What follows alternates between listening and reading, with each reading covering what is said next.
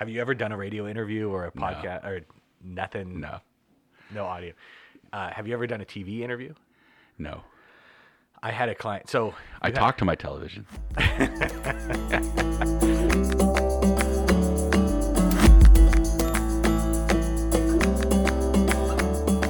Welcome to the FFG Financial Insights podcast. My name is Brian Ullman. I'm a financial advisor here at Ford Financial Group, and I'm joined today by Steve Jolly, who's also a financial advisor here at FFG. Steve, thanks for joining us. Thank you. We're excited to have Steve kind of talk to us about himself, actually, today. This is our second part in a series of the Meet the Advisors series for our podcast, helping clients kind of get a better understanding of who we are and who the advisors are around here. So, Steve, let's start by you kind of just telling us a little bit about your background. You're originally from the Valley? Yeah, first let me just say that this is my favorite subject, so glad to be here. Good. Yes, I am from the Valley, so to speak. Born and raised in Clovis. Okay. And then after my seventh grade year, our family was, we spent almost every summer in the mountains at a cabin up at Dinky Creek. And then my parents decided to move to the mountains full time. And so at the end of my seventh grade year, we moved up to Shaver Lake. Okay. And so I grew up in Shaver Lake, California. Went to high school up there? I went to high school. Well, first of all, shout out to the Pine Ridge Rattlers, because I did go to eighth grade at Pine Ridge, which is top of the four lane. Yeah. Oh, at the top of the four lane. Okay. Well, it's elementary and junior high, which encompasses about 93 children at the time when I was literally 13 eighth graders, only 5 eighth grade boys. So when Jesse would foul out of the basketball, Don, the gal would come in and take his place. And That's funny. Was better than Jesse, but he couldn't play until Jesse fouled out. That's funny. So. And then went to Sierra High School. Sierra High School. Yep. And then after high school, Fresno State? Yeah. Looked at Cal Poly, Fresno State, and my parents were nice enough to help me through college. So Fresno State. Stayed close to home. Yeah, correct. So after college, did you get what got you into being a financial advisor? You know, I went into college. I enjoyed accounting. We had a great accounting program, actually, at high school. And so I went in with every intent of becoming an accountant, but they were impacted, and I could not get into any accounting classes, Really? You know, my first couple of years in school. So for general education, one of the things was economics, you know, 1A. Yeah. And I took it, and I enjoyed it. And part of that was my professor, Dr. Leet, shout out. Yeah. He made it so understandable. It's like just, we talked about the real world and about, you know, never really thought about supply and demand, but, you know, you start talking about eating more pretzels and less theory, more practice. Yeah. Right? Yeah. And it was very enjoyable. And so I took another semester, and then started to actually even do some independent study with him where he would give me some books and I'd read them and then we'd discuss them. And eventually he's like, what are you doing? You know, come away from the dark side and so come do this. You moved in from accounting to like business major or something like that? Economics major. Okay. And there's enough crossover. So I graduated with the economics degree and a minor in business finance. Oh, wow. That's great. Did you get started right away at a bank or? Actually, my last semester of school, I they had a career fair, and one of the companies there was a company called IDS, Investors Indemnity and Service or something like that. Anyway, it was an American Express company that focused in financial planning. And so I did a consultative training selling course with them my last semester, which culminated in studying and taking the Series 7, the securities license. Right. So on my birthday in June, right after I graduated college, I became Series 7 licensed. Wow, well, you're 21 years old or 22, something like that. Yeah, 22, I think. Yeah, wow. And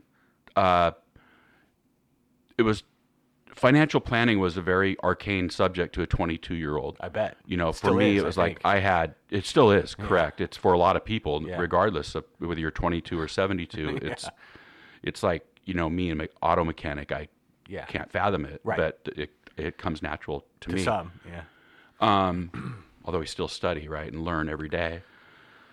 But financial planning was difficult for me at a young age, because if the ATM only spit out $20 bills and I had $17 in my account, how am I going to get $20 out of a $17 machine or balance? And so that was my idea of financial planning. So I really struggled because I wasn't of age, and it was an arcane concept. And then when they talked about, okay, you're going to have to start bringing in friends or family to practice on, you know, I kind of backed off and went back to my summer job, which is in construction. Okay. Very hot here in Fresno in the summer. Yeah. And my buddy's dad actually owned the company. He graduated the same time I did with another friend from college, and we would joke that we were the most educated plaster crew in the county. Probably so. But then how smart were we standing next to the side of this human wall, in August? So I decided that I did like the concept again. And then my brother-in-law actually said, well, you're licensed. You should go talk to one of the wirehouses or the brokerage firms. I did interview with, the back then, the Merrill Lynch and Dean Witter at the time. Yeah. Where'd you land ultimately? PaineWebber. Okay. Which is now UBS. Okay. How long did you stay at PaineWebber? I was at PaineWebber for 7 years. Okay. So I started in 88 and worked there for 7 years.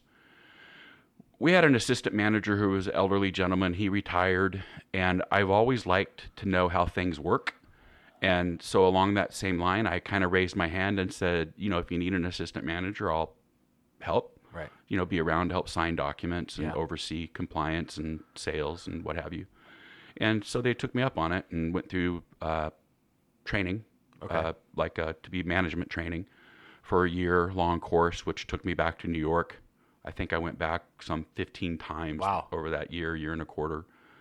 And it culminated with them offering me a management job in Santa Rosa, which was a small, struggling office, and interviewed, considered it. And over the weekend, I ended up going to the hardware store here in Fresno and ran into a guy that I went to high school with.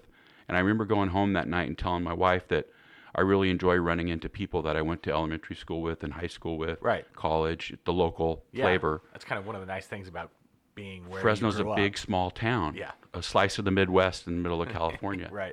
And so I said, I'm not sure if I'm going to be a good manager, but I truly like being an advisor, broker at the time.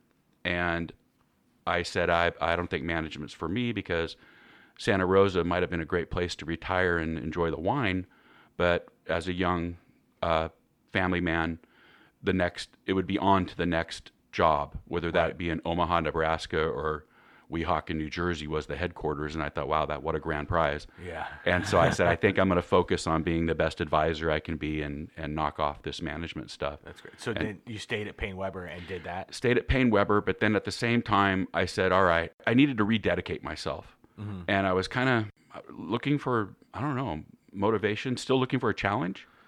And I had some good friends that were at PaineWebber who joined Prudential Securities a couple years earlier. And through the course of lunches and talking, they were explaining, the differences between Prudential. And I said, you know what, I think I need a change of pace. And so discussed it, of course, with my wife and family, and not family at the time, the kids might not have even been born then. But moved to Prudential. Made the leap. Yeah, Prudential Securities in 1995. Okay.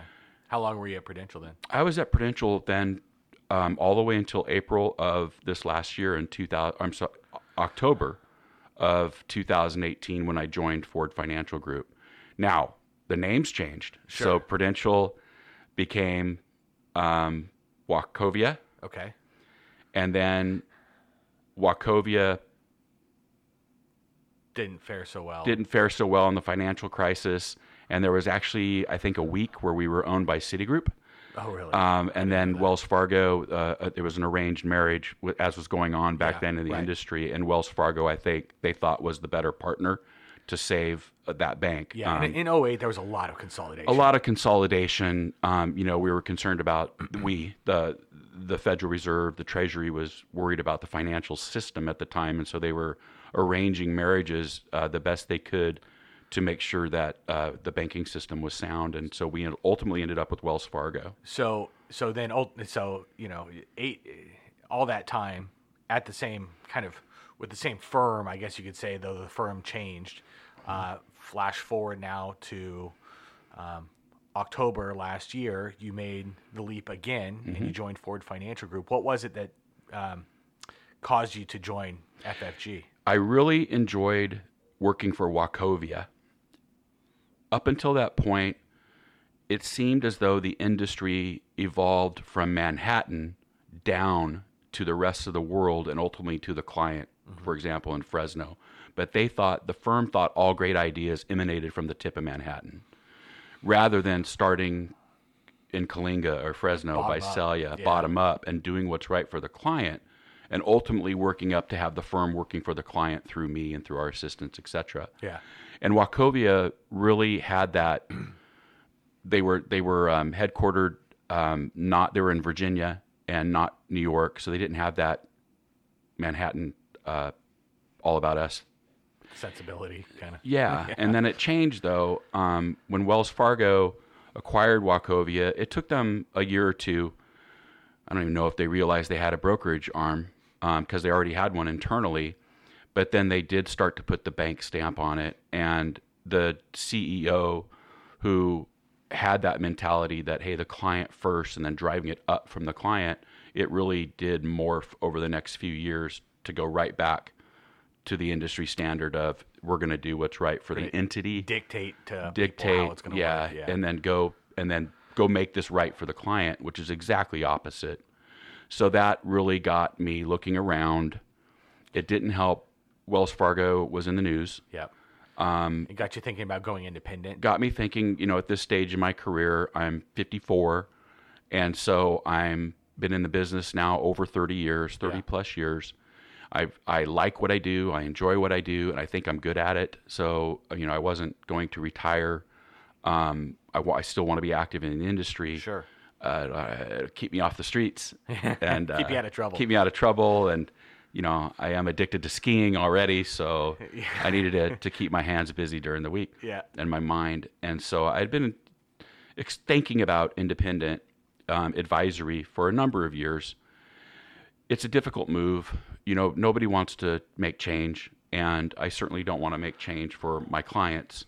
They're my livelihood. Well, and sometimes the easiest action is inaction, right? Correct. It's the status quo. But then you run the risk of being that proverbial frog in the pan of boiling water that we've all heard of. I've never tested that theory, but supposedly the frog... It ends poorly. Yeah.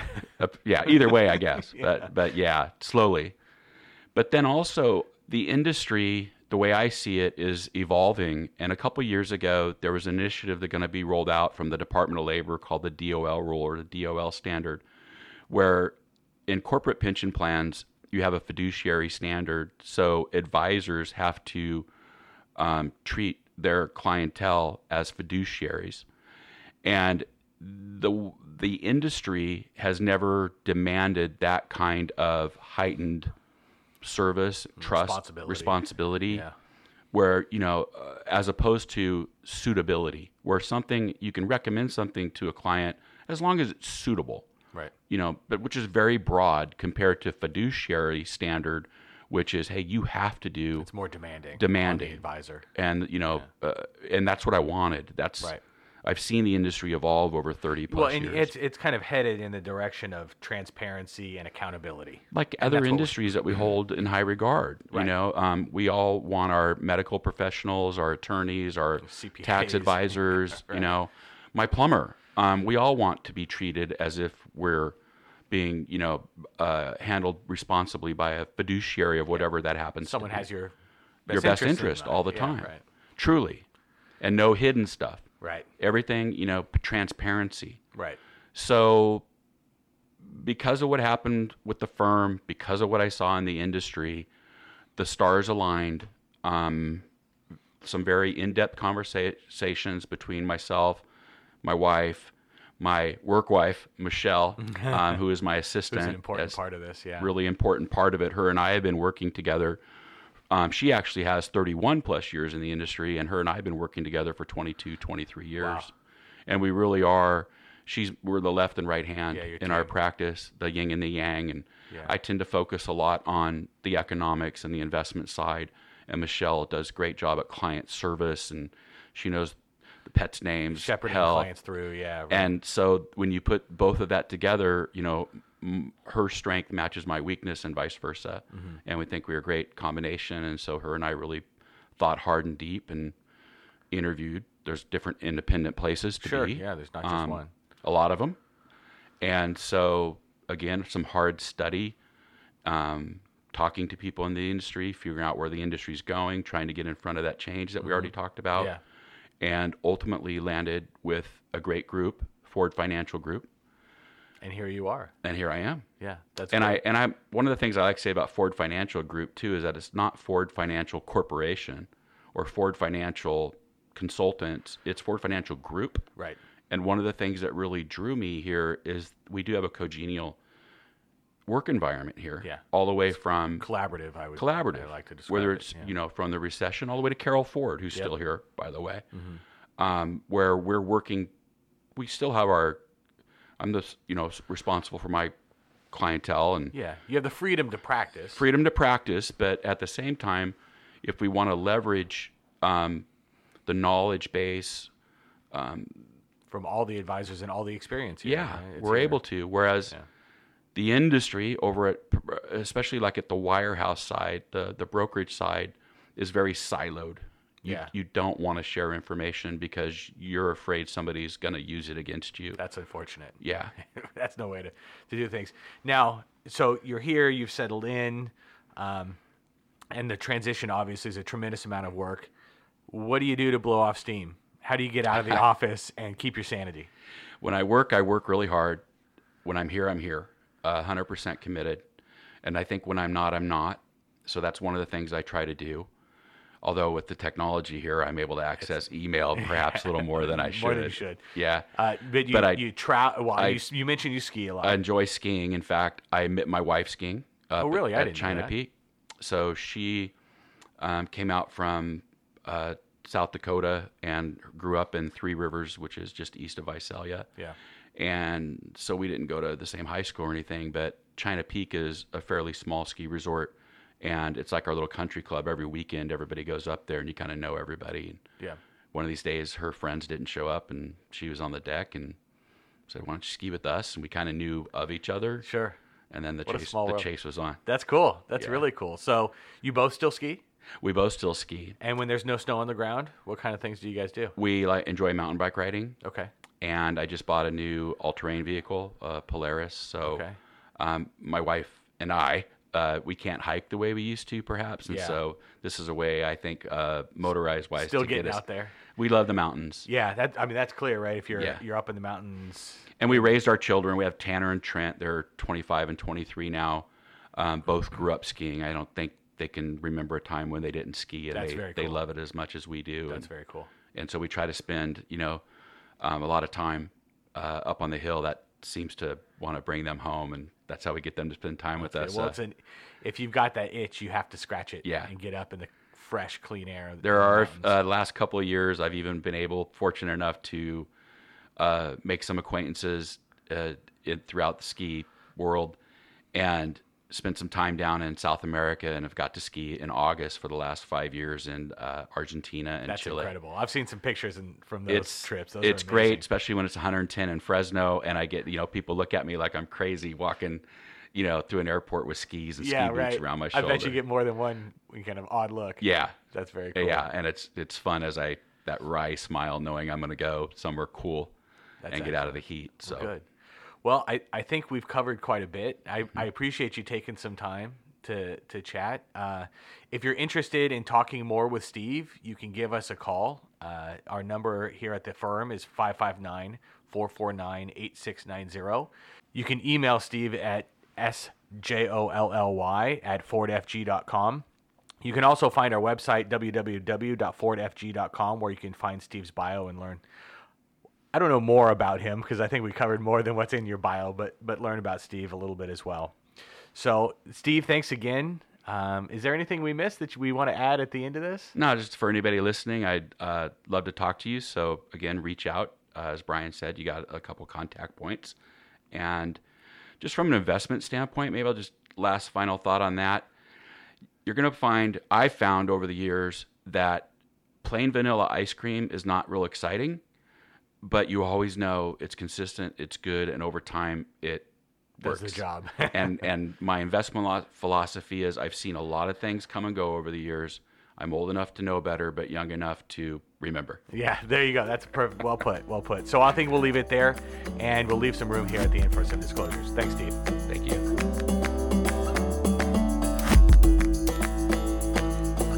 The advisors with Ford Financial Group are registered representatives with, and securities are offered through LPL Financial, member FINRA and SIPC. Investment advice is offered through Ford Financial Group, a registered investment advisor, and a separate entity from LPL.